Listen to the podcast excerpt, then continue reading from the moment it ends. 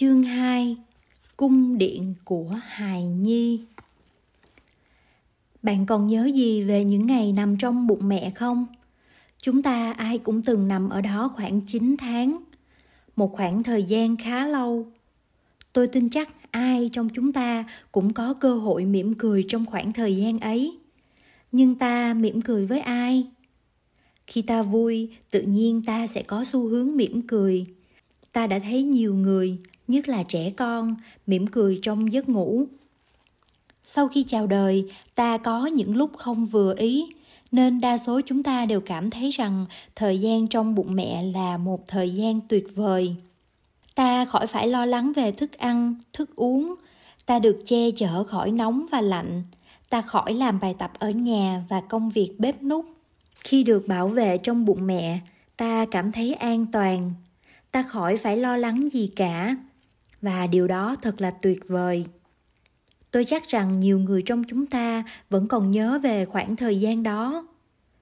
Nhiều người có cảm tưởng rằng ngày trước họ từng ở trong một thiên đàng an toàn, tuyệt hảo, nhưng nay đã bị lạc mất thiên đàng ấy. Ta nghĩ rằng đâu đó ngoài kia có một nơi chốn xinh tươi, không có gì phải lo lắng và sợ hãi. Nhưng không phải và thế là ta ao ước được trở về nơi chốn trong bụng mẹ. Trong tiếng Việt, chữ tử cung có nghĩa là cung điện của hài nhi, thiên đàng nằm trong lòng mẹ. Khi nằm trong bụng mẹ, bạn được mẹ chăm sóc, mẹ ăn và uống cho bạn, mẹ thở vào, thở ra cho bạn. Và tôi chắc mẹ cũng nằm mơ cho bạn nữa. Bạn mơ cùng một giấc mơ với mẹ. Khi mẹ mỉm cười, bạn cũng mỉm cười và nếu mẹ khóc khi mơ thấy chuyện buồn khổ, thì tôi chắc bạn sẽ cùng khóc với mẹ. Bạn chia sẻ với mẹ những giấc mơ đẹp và cả những cơn ác mộng. Bởi vì bạn và mẹ không phải là hai người riêng biệt. Cơ thể bạn được nối liền với mẹ bằng cuốn rốn.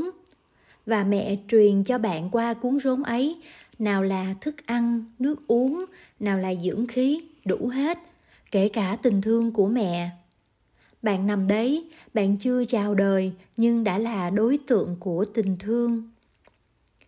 Hãy nên nhớ rằng bạn đã được mẹ nuôi dưỡng ngay từ khi bạn chưa chào đời. Nếu nhìn sâu bạn sẽ thấy rằng đồng thời bạn cũng nuôi dưỡng mẹ. Vì có con trong lòng mà cơ thể mẹ thay đổi và lớn lên, có thể mẹ mệt mỏi hơn, kém sức hơn nhưng đồng thời, mẹ hay mỉm cười hơn và cả yêu đời nhiều hơn nữa.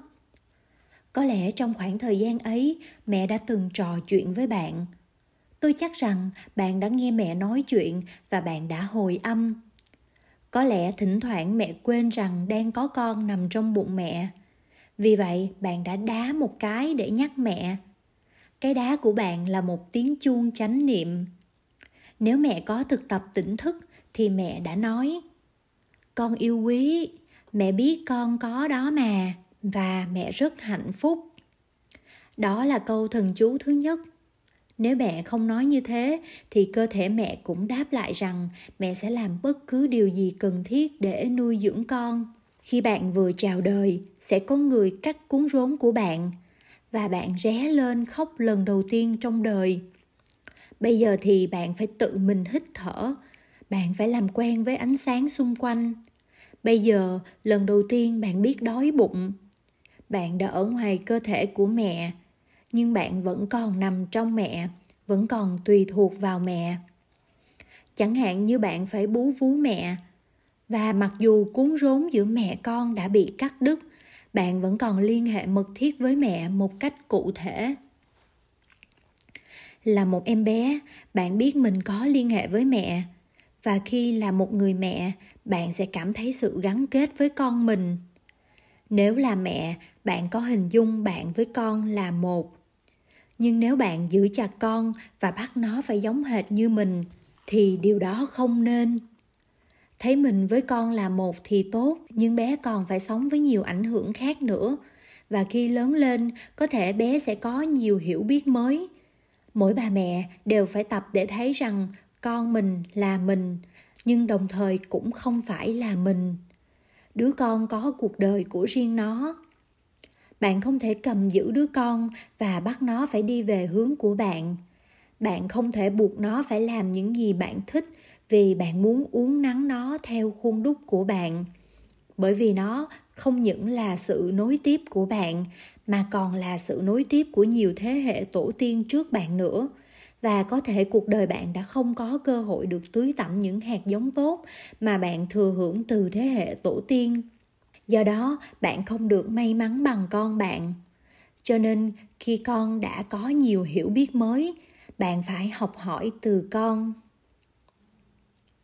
Nếu mẹ không chịu để cho bạn độc lập, trưởng thành, hay nếu bạn có khó khăn với mẹ có lẽ bạn sẽ ráng tự thuyết phục rằng bạn và mẹ là hai người riêng biệt. Nhưng sự thật không hẳn thế. Bạn là sự tiếp nối của cả cha và mẹ. Khi tôi ngồi thiền, tôi có thể thấy được sợi dây rốn nối liền tôi và mẹ. Khi tôi nhìn sâu, tôi cũng thấy những dây rốn nối liền tôi với vạn vật. Bởi vì mặt trời mọc mỗi sáng mai, và nhờ có mặt trời, ta có nhiệt lượng và ánh sáng không có nhiệt lượng và ánh sáng thì ta không tồn tại được. Thế thì sẽ có một sợi dây rốn nối liền bạn với mặt trời và sẽ có một sợi dây rốn khác nối liền bạn với những đám mây trên bầu trời. Bởi vì nếu không có mây thì sẽ không có mưa và không có nước để uống. Nếu không có mây, bạn cũng không có sữa, không có trà, không có cà phê, không có kem lạnh, không có gì hết và lại có một dây rốn nối liền bạn với dòng sông. Một dây rốn khác nối liền bạn với rừng cây. Nếu bạn cứ tiếp tục thiền định, bạn sẽ thấy rằng bạn nối liền với mọi vật và mọi người trong vũ trụ. Cuộc đời bạn tùy thuộc vào mọi thứ khác đang có mặt như những sinh vật, cây cỏ, đất đá, không khí, nước và mọi thứ khác trên trái đất. Giả sử bạn trồng một hạt bắp sau 7 ngày, hạt bắp nảy mầm và trở thành một cây bắp. Khi cây bắp lên cao, có thể bạn sẽ không còn nhìn thấy hạt bắp mà bạn đã trồng, nhưng bạn không thể bảo rằng hạt bắp đã chết. Với đôi mắt của bụt, bạn vẫn có thể nhìn thấy hạt bắp giống trong cây bắp. Cây bắp là sự tiếp nối của hạt bắp giống về hướng tương lai và hạt bắp giống là sự tiếp nối của cây bắp về hướng quá khứ cây bắp và hạt bắp giống không phải là một, nhưng chúng cũng không phải hoàn toàn khác biệt. Bạn và mẹ không hẳn là một người, nhưng cũng không phải là hai người riêng biệt. Đó là sự thật về sự phụ thuộc lẫn nhau. Sự thật là không ai có thể sống tách biệt một mình. Muốn sống thì bắt buộc ta phải tương tức với nhau. Khi chúng ta còn nằm trong bụng mẹ, cơ thể ta không chịu sự căng thẳng cơ thể ta lúc đó mềm mại và co giãn. Nhưng một khi ta đã chào đời, thì sự căng thẳng sẽ len vào. Có khi ngay từ lần đầu tiên ta thở. Trước khi ta buông xả được sự căng thẳng trong thân, thì ta phải buông xả sự căng thẳng trong hơi thở đã. Nếu thân ta không an, thì hơi thở cũng không an. Khi ta chế tác được năng lượng chánh niệm và ôm lấy hơi thở thì phẩm chất của hơi thở vào và hơi thở ra sẽ được cải thiện. Khi ta thở trong chánh niệm, hơi thở của ta sẽ lắng dịu xuống và dài sâu hơn. Sự căng thẳng trong lúc thở sẽ biến mất. Và khi hơi thở đã được lắng dịu, ta có thể ôm lấy cơ thể và ta buông thư. Bụt gọi là an tịnh. Có một bản kinh Bali gọi là kinh Kayaga Tasati quán thân trong thân. Trong đó, bụt đề nghị thực tập để buông xả sự căng thẳng trong mỗi bộ phận của thân và trong cả toàn thân. Để bắt đầu, bạn nằm dài trong một tư thế thoải mái và rọi chiếu chánh niệm lên toàn thân. Xong rồi, bạn tập trung vào từng bộ phận của thân, bắt đầu là cái đầu hay là tóc và kết thúc với các ngón chân. Bạn có thể nói, khi thở vào tôi nhận biết não bộ của tôi. Khi thở ra, tôi mỉm cười với não bộ của tôi. Và bạn tiếp tục với những phần còn lại của thân, giống như người nông dân với một mớ hạt giống được đổ ra sàn nhà. Người ấy có thể nhận ra và phân biệt rõ từng loại hạt giống. Cũng vậy, khi bạn rọi chiếu lên từng bộ phận của thân, không phải bằng tia quang tuyến x, mà bằng ánh sáng chánh niệm 15 phút cũng đủ để rọi chiếu lên thân và làm xoa dịu sự căng thẳng của thân bằng năng lượng chánh niệm. Khi tâm hoàn toàn tỉnh thức, nhận ra được một phần của thân và ôm lấy phần ấy với năng lượng của chánh niệm, thì phần cơ thể ấy được thư giãn và buông xả mọi căng thẳng. Vì vậy, ta hiểu tại sao mỉm cười là phương pháp tốt nhất để giúp cơ thể buông thư những nụ cười đầu tiên trong bụng mẹ là những nụ cười hoàn toàn buông thư. Có hàng trăm bắp thịt trên mặt bạn, và khi bạn nổi giận hay sợ hãi thì chúng rất căng thẳng. Nhưng nếu bạn thở vào và nhận biết chúng, thở ra và mỉm cười với chúng, bạn có thể giúp các bắp thịt ấy thư giãn. Với một hơi thở vào và một hơi thở ra là vẻ mặt của bạn đã được chuyển hóa. Một nụ cười có thể đem đến sự màu nhiệm trong kinh quán thân trong thân, Bụt khuyên ta nên nhận biết bốn yếu tố thiên nhiên trong cơ thể là nước, lửa, không khí và đất. Ở trong tử cung, bốn yếu tố này hoàn toàn cân bằng. Người mẹ giữ cân bằng trong tử cung cho con bằng cách gửi vào dưỡng khí và chất bổ dưỡng trong khi con nằm nghỉ ngơi một khi ta được sinh ra, nếu bốn yếu tố ấy của ta cân bằng thì ta được khỏe mạnh. Nhưng nhiều lúc bốn yếu tố ấy thiếu cân bằng, cơ thể ta không ấm lên được hay ta không thở nổi một hơi dài.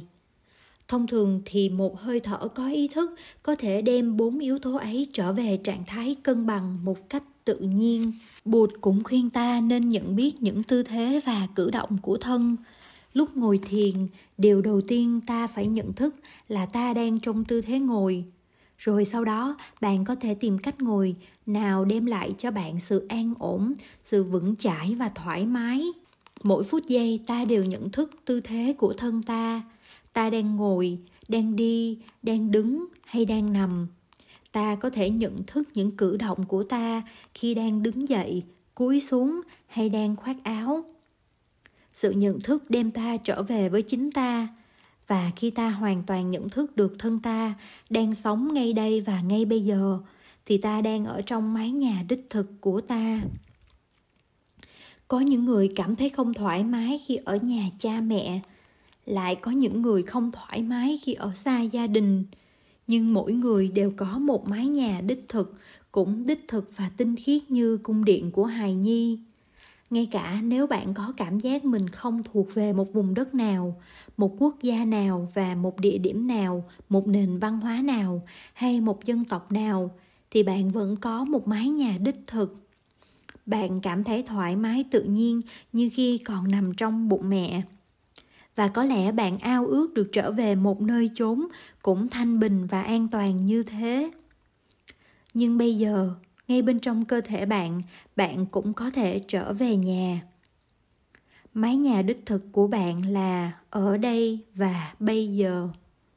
Nếu không bị giới hạn bởi thời gian, không gian, quốc tịch hay chủng tộc, mái nhà đích thực của bạn không phải là một ý tưởng trừu tượng.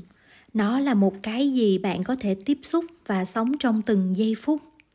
Với chánh niệm và định lực là những năng lượng của bụt bạn có thể tìm thấy mái nhà đích thực của bạn ngay trong sự buông thư hoàn toàn của tâm và thân trong giây phút này. Không ai có thể lấy nó ra khỏi bạn. Người ta có thể xâm chiếm đất nước của bạn, thậm chí có thể nhốt bạn vào tù, nhưng họ không thể cướp được mái nhà đích thực và sự tự do của bạn. Khi ta ngưng nói năng suy nghĩ và ta thưởng thức hơi thở vào ra là lúc ta vui thích được ở dưới mái nhà đích thực của mình, là lúc ta có thể tiếp xúc sâu sắc với những điều kỳ diệu của cuộc sống. Đó là con đường đã được đức thế tôn chỉ dạy. Khi bạn thở vào, bạn đem thân và tâm bạn đến với nhau, trở thành một mối. Và khi được trang bị năng lượng của niệm và định, bạn bước tới một bước. Bạn có tuệ giác rằng đây chính là mái nhà đích thực của bạn bạn đang sống, bạn đang có mặt thực sự, bạn đang tiếp xúc với sự sống như là một thực tại. Mái nhà đích thực của bạn là một thực tại vững chắc mà chân bạn, tay bạn và tâm của bạn có thể tiếp xúc được. Điều quan trọng là bạn tiếp xúc được với mái nhà đích thực của mình và nhận thức được rằng mái nhà đích thực đó có thể ở ngay đây và bây giờ tất cả chúng ta đều có hạt giống của niệm và định. Khi thở, một hơi thở trong chánh niệm, hay đi một bước trong chánh niệm, bạn có thể đem tâm trở về với thân. Trong đời sống hàng ngày, thân và tâm của bạn thường đi về hai hướng khác nhau. Thế là bạn bị lãng trí, tâm một đàn, thân một nẻo. Thân thì đang khoác áo lạnh, nhưng tâm thì đang lơ đãng vướng bận với những điều trong quá khứ hay tương lai nhưng giữa tâm và thân vẫn có một cái gì đó. Đó là hơi thở của bạn. Và ngay khi bạn trở về với hơi thở, bạn thở trong tỉnh thức, thân và tâm bạn lại trở về với nhau rất nhanh chóng. Trong khi thở vào, bạn không nghĩ gì cả. Bạn chỉ tập trung sự chú ý vào hơi thở vào đó. Bạn tập trung, bạn đầu tư 100% con người bạn vào hơi thở vào. Bạn trở thành hơi thở vào của bạn sự tập trung vào hơi thở vào sẽ làm thân tâm bạn trở về một mối trong khoảnh khắc. Và ngay lúc đó, bạn thấy bạn thực sự có mặt, bạn đầy sức sống. Bạn không còn ao ước trở về cung điện của hài nhi nữa, trở về nơi thiên đàng hoàn hảo nữa. Bạn đã ở đấy rồi, bạn đã về đến ngôi nhà của mình rồi.